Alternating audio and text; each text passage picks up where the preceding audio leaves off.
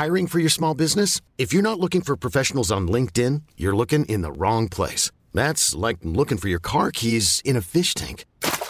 LinkedIn helps you hire professionals you can't find anywhere else, even those who aren't actively searching for a new job but might be open to the perfect role. In a given month, over 70% of LinkedIn users don't even visit other leading job sites. So start looking in the right place. With LinkedIn, you can hire professionals like a professional. Post your free job on linkedin.com slash achieve today. Hey, it's mailbag time. Is anyone starting to doubt Jameis Winston? And what's with all the Tommy John surgeries for the Rays anyway? And what do the Bolts have to do if they're going to finally raise the Stanley Cup? We'll also talk about the president's decision to uninvite the Eagles to the White House. All that and more on this edition of Sports Day Tampa Bay. I'm Rick Stroud with the Tampa Bay Times, along with producer Steve Versnick. Before we get started on this podcast, let me tell you about a special offer from Audible.com. Sign up now and you get a free 30-day trial. That's a $15 value and a free audiobook. All you have to do is this. Go to audibletrial.com slash sportsday. That's spelled A-U-D-I-B-L-E trial.com slash sportsday for a free 30-day trial and a free audiobook. Okay, Steve, well, the Rays lose 4 to 2 to the Washington Nationals, and Max Scherzer, um, this guy was lights out, man. He uh, the good thing about the game was it took uh, I think all of two hours and seventeen minutes. Two sixteen uh, officially. Was it two sixteen? Yes. Okay, well, uh, what's a minute between friends? But um, he was he was incredible. I think at one point he threw fifteen straight first pitch strikes or something crazy like that. Well, he threw ninety nine pitches in the game. Eighty one were strikes. Eighty one out of think about that. I mean, if you want to if you want to teach somebody how to pitch, go watch Max Scherzer. Now it helps that you have good stuff, but the fact that he just doesn't let these guys up, just pounds the strike zone, and you got to go up there ready to hit, makes all the difference in the world to not just the uh, the infielders and everybody else, but that's the way you should attack. You should attack hitters. Nathan Eovaldi wasn't as sharp for the Rays this time. Remember the last time out, he was very very good. No hit for six innings. Um, gave up some runs early. It's five losses in a row now, Steve, for the uh, Tampa Bay Rays. Boy, you don't want to go gamble with these guys at the Hard Rock. They're they're the they're the guys that like are up like you know a couple thousand dollars in the first few minutes and don't know when to get up. They they've won they win five. Remember they were in Oakland. They they won the first three in Oakland. That was five in a row. Now they've lost five in a row. I mean it's a weird way to hang around 500 by instead of lose one, maybe win two, lose two, win three. Not these guys. They just give it all back. Well, here's the thing, and, and you know, we remember the beginning of the season. They started one and eight and four and thirteen, and part of the reason is they were playing Boston and New York a lot, who are two of the best teams in the league. Well, in right. June, they've got 27 games in June. 24 of them are against teams that are in the playoffs. If the playoffs started today, and they're now 0 and 4 to start that month. They lost three to Seattle, and then they've lost one to Washington. Yeah, so the better baseball teams, they're not, and and and this is true the better the teams, the better the pitching, and you know whether it's Boston with David Price and Chris Sale, those are the teams that they're not they're not swinging the bats. It's not it's not as if they don't get hits, and they didn't have many hits tonight. I think it was four or five. Um, it actually made it interesting when um, Brad Miller came off the bench and had a two run double in the eighth inning, and they had the tying run at the plate. And, and not only that, but they scored two runs and raised Max Scherzer's ERA to one point nine five. That's crazy, man that's just crazy how good he's been, uh, and and for a long time too. But this is maybe one of his best years ever. Well, he's back, he's the back-to-back Cy Young Award winner in the National League, and he's having a better year this year than the last two. He's going to wind up winning three in a row. The guy's a Hall of Fame pitcher. There's no question in my mind about it.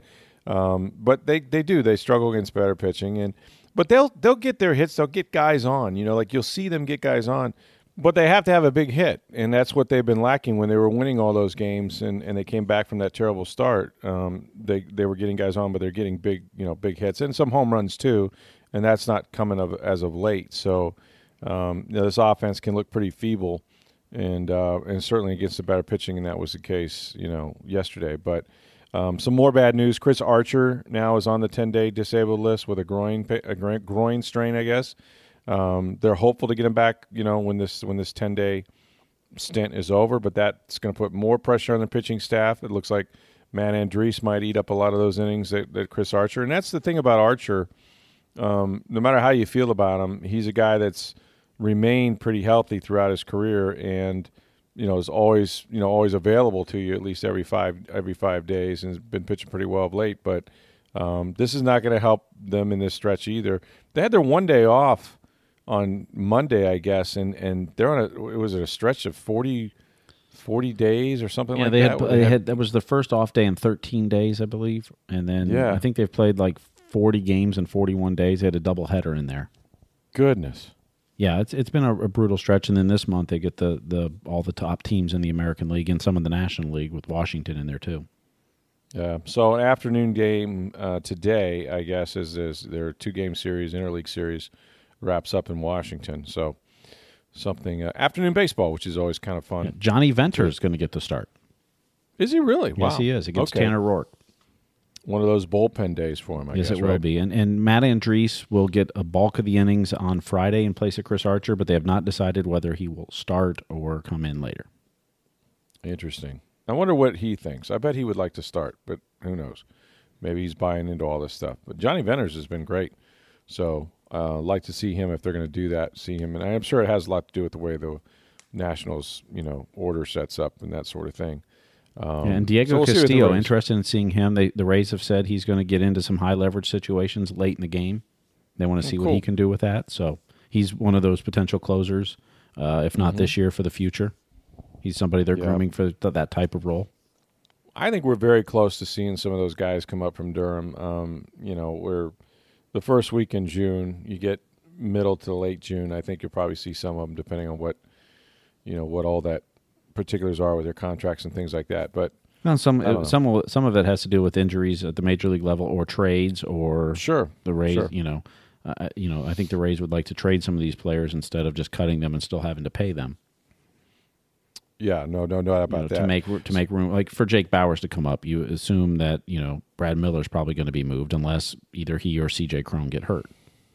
right. Uh, you know, Adames, you probably don't call up until Hechavarria is off the roster. Do you know what to do with him? Yeah. you, you know, you don't want to call Bauers or Adames up and have them sit on the bench. You want them to play. they're going to play, day. and they're going to play every day. Yep.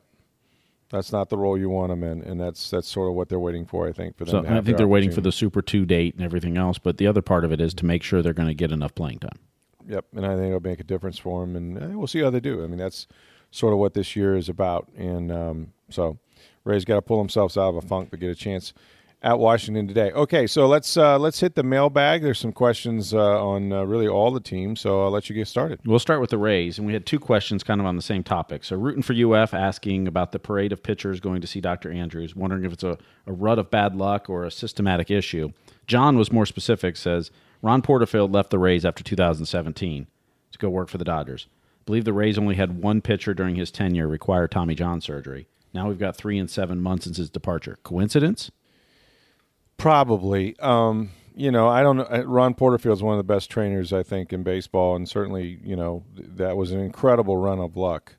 Um, you could maybe say that it was almost too good that their time was coming, and this this could be it. But I mean, look, eh, I, I think this is epidemic in baseball. I mean, the Rays have really, you know, really been inflicted with it this year. With you know, starting with Brent Honeywell and just you know all the guys that have gone down with the Tommy Johns, and now the latest one being Anthony Banda. So it's it's unfortunate. I I think baseball has a problem, and nowadays, you know, it seems to be like there's two kinds of pitchers: those who have had Tommy John and those who have have not had it yet.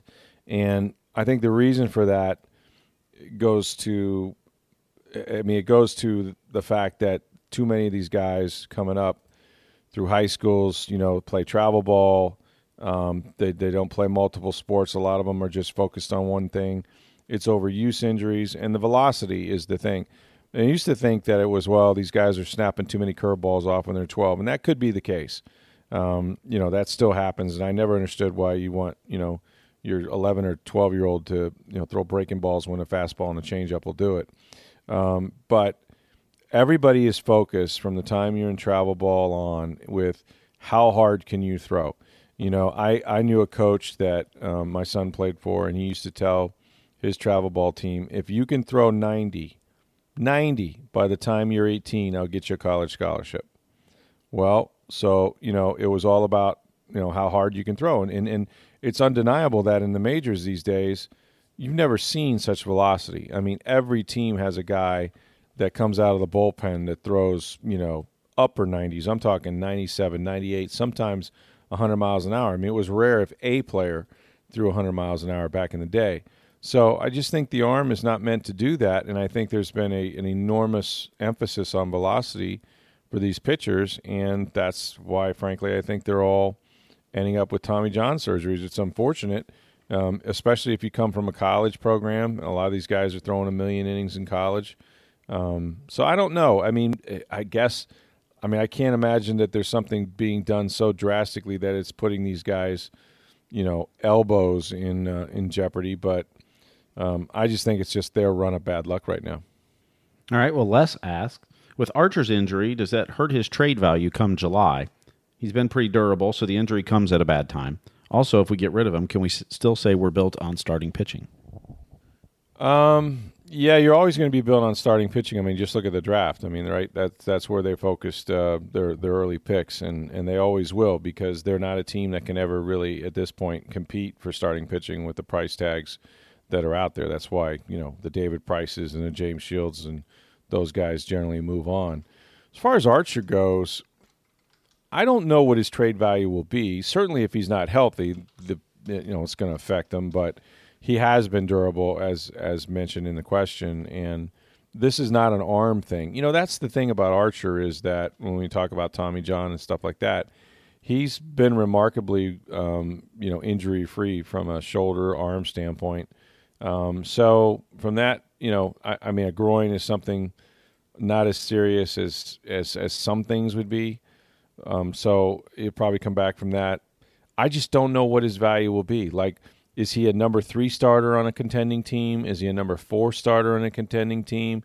Um, you know, he, he's not a guy they're going to work out of the bullpen necessarily, or even though he, I think he'd be very good in that role with the fastball and the slider. So, I, I mean, if there was a trade market for him that they were happy with, they would have already dealt him. It's not to say he won't be as they get down the stretch run. Um, but it's a 10 day DL, it's not 60 day. So I, I think he'll be okay as far as the injury goes. I don't think that'll affect him. Yeah, that. I mean, you know, players get hurt. Uh, Teams know this. If you're healthy at the trade deadline or you're close to getting back to healthy, teams will still trade Sure. for you. They, they, they, know what you can and can't do. Um, They're not going to, because you spent a stint on the DL earlier in the season, doesn't mean they're going to stay away from you. No, I agree. All right, Bobby asks thoughts on the new Rays Stadium design: retractable or partially open air umbrella roof. Um, well, they have to have a roof. Let's just start there because I mean, there's just no way you'd be playing double headers all the time. And you know, frankly, if you're a fan, you like to know that rain or shine, they're going to play. That's that's always been sort of a bonus with the Rays. Um, you know, if if you're a fan of them. As long as the 16th Street substation stays up. True. Uh, that's true. They've had a little trouble with the power, um, but you know that's there's nothing you can do about that, I suppose. the uh, you know I kind of like. I mean, there are ways to do a a roof, and again, I the retractable thing I don't know is as important. Um, Look, I don't think it's going to be retractable. It, it's, because five you're going to use it five times a year and it, it's way the the the, the difference Mm-hmm. in expense is is precipitous it's huge right you've been to U.S. Bank Stadium up in Minnesota. that's the that's the model i was just going to say that that's the model because i don't know if you've been there steve I have not. I have not, but I've read lots about it. it's Uh, phenomenal i mean you literally don't feel like you're out you're you're inside i mean and that's saying something in minnesota because obviously in the wintertime you would know if you were outside because you'd be freezing freezing your tail off but it is there is so much natural sunlight that goes through that building um, that you you have a sense that you're you're sort of enjoying the day you know whatever the day is if it's a sunny day whatever um, and yet you're still protected so my guess is I think every stadium that that um, is going to re- consider a roof should do it um, like U.S. Bank because uh, it's a it's a phenomenal, not a good, but a phenomenal place to watch a game, and you really don't get that claustrophobic, closed-in feeling at all. All right, we're going to switch topics now to the Bucks, and Darren asks, "Don't you think it's inevitable that Winston gets a suspension? It seems to me if the NFL clears someone, it happens within a week or two. When they're going to suspend someone, they seem to wait to announce it during the dead period in June, early July. I don't know if it's inevitable. I, I mean, I've been consistent with this. I do think he's going to get something. Um, and I don't have anything to base it on, uh, really. I mean, well, I can't say nothing. I mean, I, it's more than an educated guess, but nothing I can reveal at this time. It, um, I, I believe that, you know, again, the personal conduct policy is so broad that it's going to affect him in some ways. Now, the fact that it hasn't been um, adjudicated as such, I mean, this is sort of what the NFL does, right? I mean, whether it's Tom Brady, um, uh, you know, whose initial ruling came down in August, um, a couple weeks before I think the regular season started, and he appealed it and actually played a whole season uh, for Deflategate. Uh, and then, you know, last year with Ezekiel Elliott, I want to say uh, it was uh, probably May or June. So we're in about that time frame. Look, this is coming down sooner than later. And when I say that, I mean we could get to July 4th when the whole league takes off, I suppose. I sense that it's going to happen before that. I, I, think before the league takes its break, because there's only really two weeks where everybody is off uh, in the NFL. Um, I think we're going to have something now.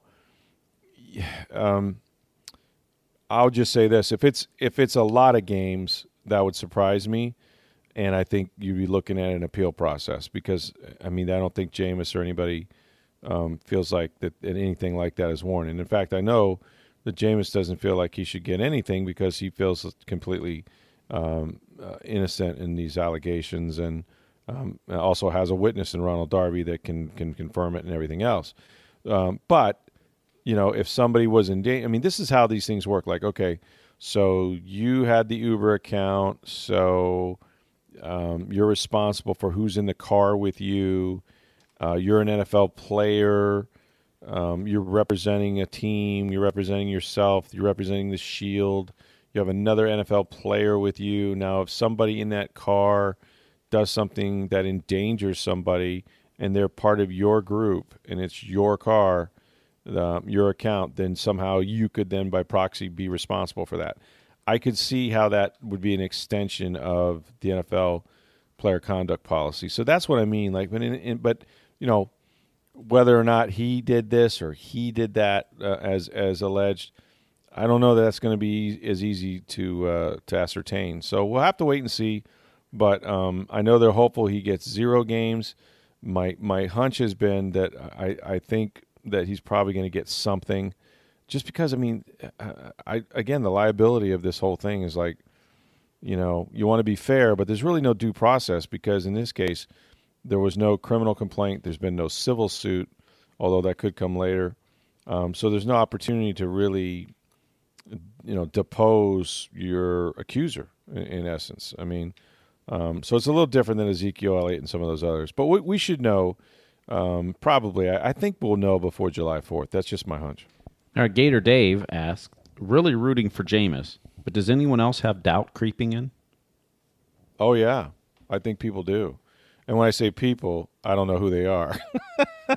So maybe people on my Twitter feed, perhaps. Um, you have to doubt a quarterback uh, I don't think anyone one buck does. Let me just get that clear. I think I think there are a ton of people uh, whose very livelihoods depend on them being right about Jameis, and I think that they've been in football long enough to see signs that he is going to be that guy. Okay, um, has he been that yet? No. Have there been some factors last year that prevented it, like the arm injury? Yes. Um, you know, does he still turn the ball over way too much? And last year it wasn't as much the interceptions, but the fumbles, absolutely. And here's the big thing: is that no matter how you want to slice it up, right? Um, he was the number one overall pick in the draft. That's an awful lot of expectation. Okay, he wasn't a guy they took in the first round. He was the number one overall pick in the draft, a guy who won a Heisman Trophy, a national championship, and was a Pepsi Rookie of the Year and threw for 4,000 yards. So he got off to a, a pretty big start, even though they won six games as a rookie. And now the thing is, is that he's three years into it, and even though it's one position and one player, we know it's a quarterback league. Uh, he's won 18 games, 18 games in three years. the three years previous to him coming here, they won 16. So he's two games better than when they took him number one overall. And he's going into his fourth year, which means that after this season, there's only the fifth year option that the Bucks, you know, have picked up, but it's guaranteed only against injury. I think regardless, he's back for a fifth year. Even if Dirk Koetter and, and Jason Licht aren't, I think they'll try to save him, uh, bring somebody in to see if they can't make make him catch fire and be the quarterback they, they want him to be. Um, but is there doubts? Sure, there's doubts. I mean, professional sports is hard, and look at the division he's in. You know, Drew Brees is not going to back down in his last couple years in the league. Uh, Matt Ryan has been to a Super Bowl. Brees won one. Cam Newton has been to a Super Bowl. Um, the Panthers are getting better. All those teams are trying to get better. This will not be an easy thing for Jameis Winston to pull off. So, um, yeah, I, I, I definitely think there's doubts with any team that doesn't make the playoffs. There's going to be, you know, 12 teams that are happy with their quarterback, and everybody else has has an eyebrow raised. I guarantee it every single year. All right, Ellis now asks, with all the interceptions we've heard about at OTA, should Bucks fans be worried about the offense or hyped about the defense? Yeah. well, Dirk is worried about the offense. Uh, Mike Smith is hyped about the defense. So somewhere in there is is the mama bear. I think from what I see is it's not good on the offensive side. I mean, Jameis is throwing way too many interceptions, and you know, so have the other guys, I guess. Although I've seen more from Jameis than some of the others, but look, they're they've got some players um, that are more aggressive on the outside. That's undeniable. I mean, you know, when you guys when you get a chance to see Carlton Davis, you're going to love him. And you know, is he going to get beat because he's a rookie? Yep, he is. Uh, they're going to double move him. They're going to run hitch and goes. They're going to do all kinds of things because he's naturally aggressive. But he can play man. Um, he's long. I think he can play zone that's still a work in progress. And he's going to play a lot of football regardless because even when Vernon, if Vernon Hargreaves is a starter at right cornerback, when when the other team goes to three wide and then they go to the sub package, Vernon's moving inside and Carlton's playing corner. Um, so he's aggressive. MJ Stewart is is another guy that's very aggressive. Um, you know, it, it's it's a good young group to go with Brent Grimes and some others. And so far, they've been quick studies. They've sort of every guy to a man when I talked to Hargreaves last week and we played that interview, they all raved about just how quickly this rookie class has picked up the defense, you know. Because when you come in here, you know, your head's swimming, they throw install at you, and it's, you know, it's not like you're preparing for a game where you might have, you know, I don't know, 20 coverages you got to worry about. It's the entire playbook. Okay. So, um, this is this is the part where there's the most teaching going on, and they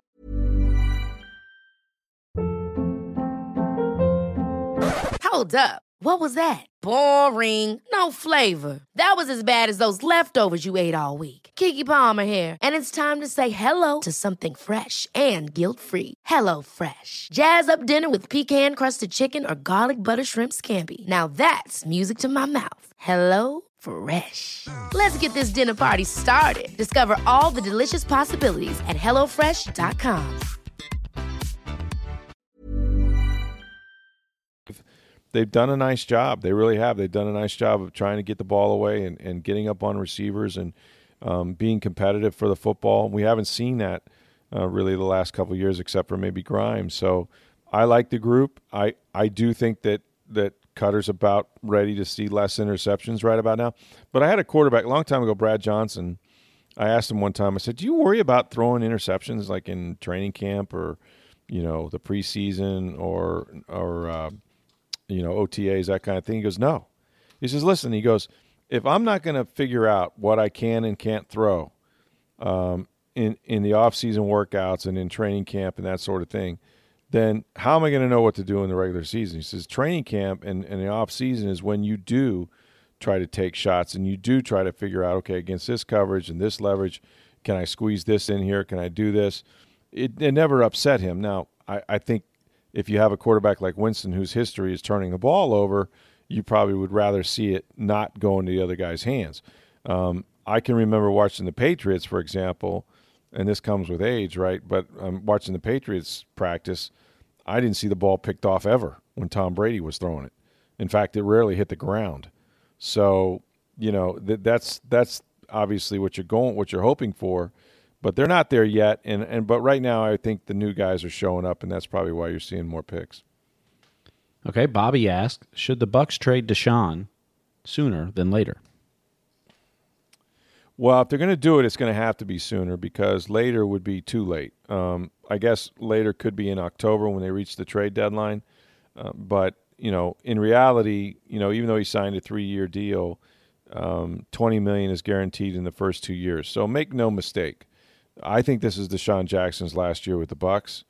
Now anything can happen, but with the emergence of Chris Godwin, who is a starting caliber wide receiver and will probably start for them, if not um, be in the game really quickly. And, and, you know, more and more when we go out to practice, we see DeSean Jackson in the slot when they go three wide receivers and Godwin is a starter. Um, so, you know, DeSean's one of those guys that's not going to run 65 plays a game. Look, this is a big year for him, and it, it, did not go well. Not all of it was on him for sure. They've spent he's been here a lot more. In fact, I don't know that he's I don't know that he's missed any OTAs. I mean, the ones that we've that have been open to the public that, that we've seen at least, he's been here every week, which is not what he's done in the past. He does have his sort of his routine to go out to California and train, you know, with a track coach that he's done for years because his speed is his biggest asset. But um, I, I suppose, you know, that there could come a point during the year if Godwin were were that guy, and and you know they got Humphries and um, you know, Watson, the new kid. I mean, they got a lot of guys. So it's possible that they could move him if some team gave them something. But um, I think he's. I think they're committed to him for this year, and they. I think they're anxious to see if they can't make it work. And so, for that reason, I, I think it would. I think it would. If they're going to trade him, it'd have to be sooner. But I don't. I don't think he's going to be traded. All right, we'll go back in Bucks history now. As Jim asked, did during the Dungy era, did you ever hear any player say that they felt cheated out of more possible playoffs, championships, etc., because Dungy was too loyal and stuck with Dilfer and offensive coordinators too long? Well, he stuck with Mike Shula, and he wrote in his book Quiet Strength that the biggest mistake he made was allowing Mike Shula to leave. Um, I don't know if that's true, but I remember that you know the guy got fired at the Pro Bowl, and it was a it was a mess because Dungy almost quit over it, and I'm not exaggerating. It almost happened. Um, and then after that, he had a lot of coordinators. You know, he didn't stick with anybody. I mean, he went from you know, uh, you know, Les Steckel to Clyde Christensen, and um, you know, and that sort of thing. And so it didn't work out. As far as Dilfer goes, I think Tony was, you know, Tony was a stay the course guy. I mean, he you know, he recognized that they drafted Trent Dilfer in the first round, and you know, um, look, Trent made the Pro Bowl in '97. They started winning. They started getting the playoffs consistency consistently. But if you talk to those defensive players, it drove them nuts um, that he threw so many interceptions, and and you know they lost games. I remember them losing a game.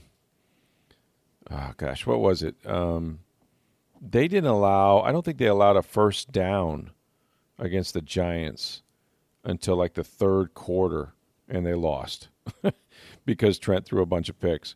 So there was a lot of frustration with Trent, and Trent got better obviously as he as he played, um, and then you know ultimately won a Super Bowl with the Ravens after he left here.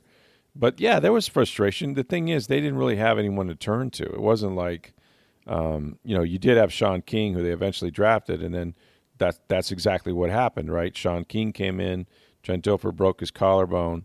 King comes in in um, in 1999 and plays the last five games. I want to say they won maybe four of them, um, and then ended up taking them all the way to the NFC Championship game when they lost to the Rams on the, the whole Bert Emanuel thing. So, um, you know, they they did move away from Trent, but it wasn't until Trent's last two years that Shaun King even showed up. We'll switch gears to the Lightning now, as Cody tweeted us. Now that the Lightning haven't made it to the big game, do you think they're thinking of trading Stammer? No. I don't think so. Even though Stamkos, I think I, am pretty sure Washington's going to win this this uh, Stanley Cup this year. It just seems like it's their year, and that means that Alexander Ovechkin, um, you know, the captain, wins a Stanley Cup, so he gets that monkey off his back. I think that makes Stamkos now the best player to have not won a Stanley Cup, and that's a lot of pressure in and of itself. But He's got five, maybe six years. Steve, you probably know better than me on his contract. Uh, I, I just don't see them moving on from He's Stanford. probably got six years, six to seven years left on the contract. Yeah, I I, mean, believe he's got a no move clause, so I don't think they can trade him. To be They honest, can't trade him. And look, he's got to be better five on five. I mean, you know, all but what twelve of his goals were uh, only twelve of his goals were full strength last year. So he's got to be better in that area. But um, no, You're I hoping mean, that you're hoping that the knee will feel better next year. yeah, Uh, you know, I think he the was, year you know, after he played well year this year, but yeah, surgery, yeah, next year he should be a lot better with that knee. You'd like to see him get back to a more potent offensive threat, non-power play. Right, exactly. Yeah, he's relying a little too much. I mean, that seems to be where all his goals come from. If he can skate better and, and feel better, we don't know. I mean, that's the thing. You're right. Any kind of knee surgery, especially something like that with a total, I think he had a total meniscus replacement or something like that. Yeah. Um, it's it's a it's a Other much players that have gone through it said it took a full year after Yeah. coming back for Oh, them yeah. to feel whatever normal is. As Stamkos has said, you know, with everything he's gone through and some of the strange injury he's he's gone through, that you know he has no idea what normal is anymore. But I know. Well, I- I had this is no not to compare myself ever to Steven Stamkos, but like just I had a meniscus tear one time, and I can tell you because I ran a lot at the time, and um, I couldn't run obviously for a while, but I can tell you that you feel different three months out, than six months out, then nine months out, and a year after surgery is a big deal. It's you end up forgetting about it, at least the one that I had, and so um, you are not even though you're doing stuff on it that you used to do, it's not the same. It just isn't. But it gets stronger, and um, you know you do come back, and so I, I think you're right, Steve. I think we'll see. Um, if he can stay healthy in other areas, I think we'll see a different Steven Stamkos next year. and I'd still like to see him separated from Kucherov so that they both look to shoot. I more. know you would. I know you would. I've been saying that since the beginning of the calendar year. Look, Cooch has to get better, man. As somebody was asking me, I heard on, I think this was on the radio today. Someone was like, "Well, do you think Ovechkin will inspire Kucherov?" Well, that's already what he aspire. I mean, you know, that's the greatest Russian hockey player maybe of all time, right? Mm-hmm. Is Alexander Ovechkin. So, but he's a different type of player. He'll never be the physical presence that Ovechkin is, or necessarily have the the grit. But he's got to have he's got to come up with a bigger determination. I just go go back to Game Six. That was such a bad game for him, and and he the body language was so bad. The head dropped, and you know he, he seems to get lost in the game sometimes when, when they're spending a lot of time in the defensive end and not the offensive end. He seems to get uh, down on himself isn't the right analysis, but uh, lose a little interest or Yeah. you know he's just not paying attention to all the little details. Right, right, and and we know he's not a good defensive player, so that you know that, that he's not going to give you much there. So it, it's there's another there's a lot of layers he can add to his game, but the Lightning are going to get there. Look, they're going to get there as long as Yzerman keeps you know would keep this core together and and keeps bringing guys up. The development they have as an organization is phenomenal. Look at all the young guys that come up and contribute right away, whether you know Sergachev or Brayden Point. They got more of those guys. Down Next there. Year they're going to have a guy named uh, Alexander Volkov come up who played one year in AHL last year. He's a Russian-born player as a center. Cal Foote may be up the defensive uh, defenseman they drafted first round last year. Mitchell Stephens is going to come up. He's a lot like Tony Cirelli. Um, Erik Cernak may be up, who they got in the Ben Bishop trade from the Kings. He's a defenseman. I mean, they're going to have a lot of young guys come up next year, so it's going to be interesting what Yzerman does with the roster to make room for those guys. Because I think oh, he wants to the get them a lot of playing time. the goaltender ha- only has his first full season of starting. Think about that. This was his first full season as the starter, mm-hmm. and he was the best player on the ice. And he's a Vezina Trophy finalist for Yeah. best goalie in hockey. I mean, he will get better, folks. I mean, that's scary, but he will. All right, and our final question for tonight's mailbag comes from Brian, who says, "I believe Tom Jones said that he would like to be on the show more on today on yesterday's podcast. Can we make it a weekly scheduled appearance?" Done. yeah. What day would you like him on? I'll be happy to make sure that he does it. I believe Tom's uh, response on Twitter was maybe.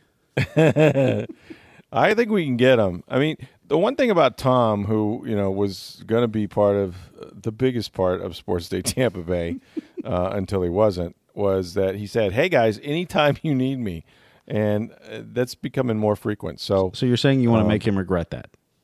I do. I, I we should have we should call him like every day and and then like shame him into doing it three days a week. Um, but for right now, yeah, I don't know if he'll commit to a certain day or a specific day, but I think I think you, you need your Tom Jones at least once a week, and I'm gonna that's gonna be my goal. Then we'll see where we go from there. And then Ellis responded, "Would he do that from Boston?"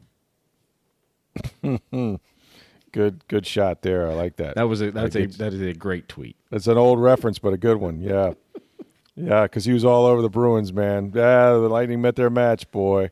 Got to hand it to these guys. They got no shot now. Nobody saw Washington coming. I guess Boston doesn't feel as bad either. That's the thing. If the Caps win this thing, and it looks like for all the world they will, I still think it goes six games because I think Las Vegas is going to get one.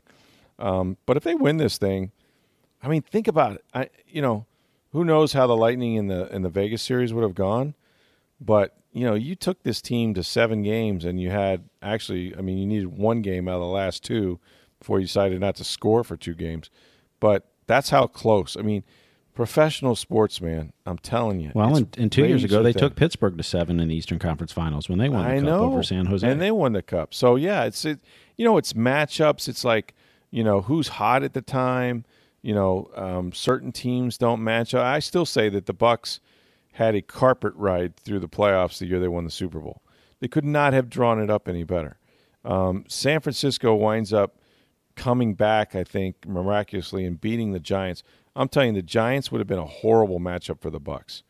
They were a big, heavy team that ran downhill, and all the things that the Bucks do with their speed on defense would have been negated by power. And um, instead, they got Steve Mariucci and a West Coast offense that they saw every single day in practice. And so, you know, uh, uh, obviously they, they had something for Philadelphia, but it's and then you know they get to the Super Bowl and there's the Oakland Raiders. I'll tell you what, man, I knew every one of Rich Gannon's audibles. You know what I mean? I played Rich Gannon in practice. Um, so you know that was that was meant to be. And this year, yeah, you know, the Lightning ran into a team. They just they I just don't think they matched up really well with them, even though they needed one game out of the last two to to go to the Stanley Cup. So speaking of Tom, and we just were, I, I'm not sure where he'd fall on this. You may or may not agree with me. You could be on the other side of this too, Steve. But um, I'll just say that, like this, the biggest story that has, has been wearing everybody out, I think, over the last 24, 48 hours, whatever it is, um, is this whole, you know, uh, President Trump, I guess, uninviting the Eagles to the White House. And you know, there's a lot of, depending on who you believe, the Eagles put down, you know, they were bringing 80 people, and then um, requested a day. They knew that the, president was going to be at a summit, and then um, wound up saying, you know, 10 or less were actually going to show up. And so, obviously, the optics of that were not going to work um, for the president, and he he canceled it. But in doing so, I think the first tweet was he made reference to, um, you know, the Eagles in particular, but not standing for the national anthem. And in fact, um, no Eagle player failed to stand for the national anthem. And then you had you had Fox News, you know, had a picture that you know was Zach Ertz and another guy. They were actually kneeling, but they were kneeling in prayer. They apologized for that. This whole thing has just been this back and forth kind of. I think everybody's tired of it um, a little bit. But by the same token, it's like I'm, you know, and and you can you can look at it both ways. You can say, well, you know, why why is the president politicizing this? But you know, his his counter is with that the Eagles politicized it by not coming to the White House. I got a solution for this. Stop inviting teams to the White House. It's stupid. It, it used to be a great honor, and I and I still and I'm, this is from somebody who's a history buff, and I unbelievably, I'll get into the story one day, but you know, a guy from Robinson Drive in St. Petersburg found his way through the Bucks, no less, not for the White House visit because they, them and the Lightning, for whatever reason, Tampa Bay's world champions, did not get to go to the White House. Either team. There was the Gulf War, or there was some conflict going on, and neither team actually. the Lightning had a, um, a lockout. Light, Lightning had a blackout, so yeah, they they couldn't go. But um, but in any case, I found myself they were playing a preseason game up there. Long story short, I found myself with a small contingent of people that that got um, sort of a, a guided tour with the guy that was the head of Secret Service for the White House, and he, he took us to the West Wing, and we and I was I have stood in the Oval Office. It was unbelievable. Clinton was president then, stood behind the desk, um, had I still have chills when I think about it. I, I could not believe where I was. Um, it's it's an experience few people ever have a chance. And look, these guys usually end up in the Rose Garden when they visit the White House, right? I don't know that they all end up in the Oval Office, but the point is, it's a great, great honor to go, and it's it's just the history. It's the people's house. It's not. It doesn't matter who's in office. I mean, it's it's awe inspiring just to be there, and I think you know I think it's cool if you get invited. You know, it, it's a great opportunity. But in the way things are going now with the divisiveness and you know, go back to last year when when you know the SOB comment and it got to be out of hand. And now the owners have this new policy where, well, they're not going to come out if you don't want to. You know, knowing everyone has to stand, but if you if you don't, you should stay in the locker room. This thing has, Steve. I'm telling you, we're not going to get out from under this because politically, you know, ninety percent or eighty something percent people, it's an easy win. It's like, yeah, you should stand for the national anthem. Who doesn't believe that? Right? But it's never been about the anthem, and and everybody's talking at each other instead of to each other. And I wish that my solution is, you know what? Stop inviting people to the White House. Just stop it. Well, the Cavs and Warriors have already said neither team will accept an invite if they get one. Right. So okay. So don't don't ask and don't go. You know what I mean? Like it's look. I mean, Tom Brady didn't go. You know, they the the, the Patriots went, and Bob Kraft went and the whole team, you know, a large contingent of the team. Tom Brady wasn't there. And he's friends with Donald. And, and he supposedly plays golf with the guy. So he didn't like the optics or he had something better to do with Gisele. So, you know, where's all the where's all the outrage on, on Tom Brady refusing an invitation? He's the greatest player who ever lived, right? He's the GOAT. I don't know. It's just like we have different rules for different people and different teams, and it's you know you're not supposed to say no, or if you say no, you're trying. I'm just I, I think people are tired of it, and I won't get into the political thing because I, I, I don't think, I think peaceful protest is a big part of this country, and whether where you choose to do it, look, they have a platform, they're going to use it. That's what protest is supposed to make you uncomfortable and all those things.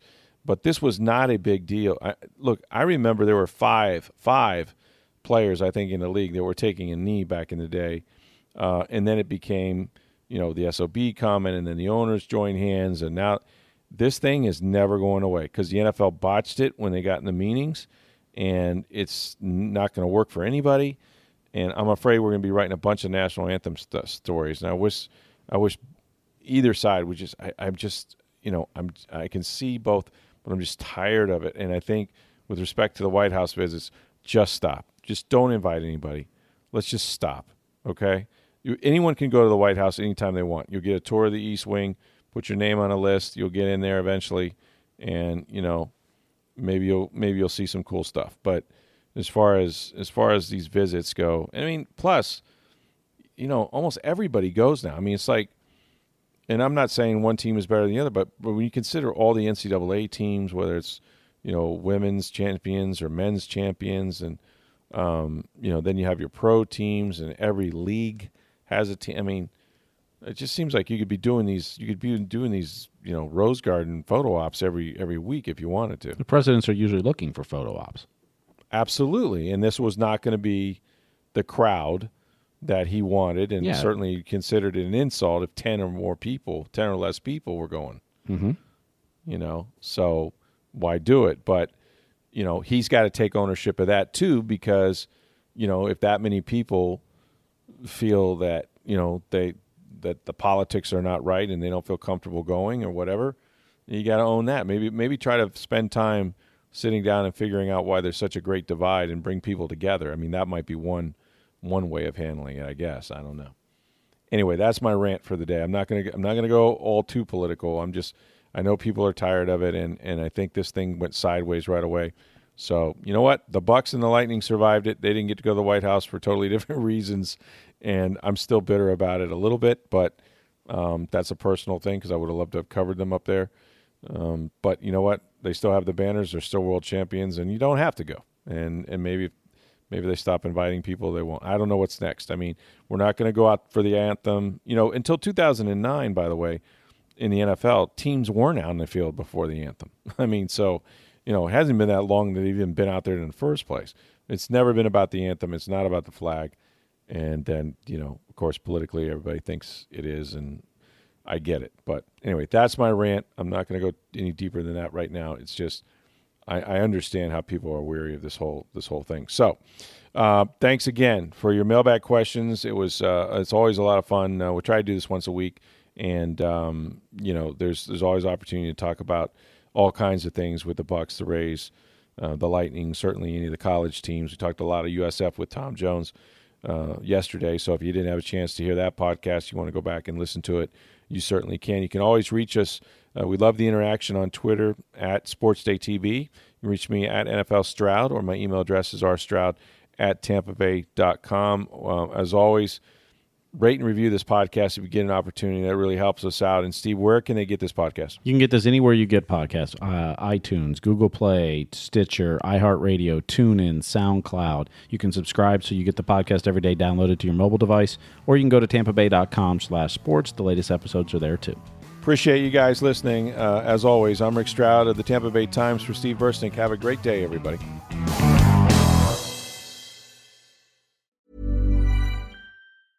Ever catch yourself eating the same flavorless dinner three days in a row? Dreaming of something better?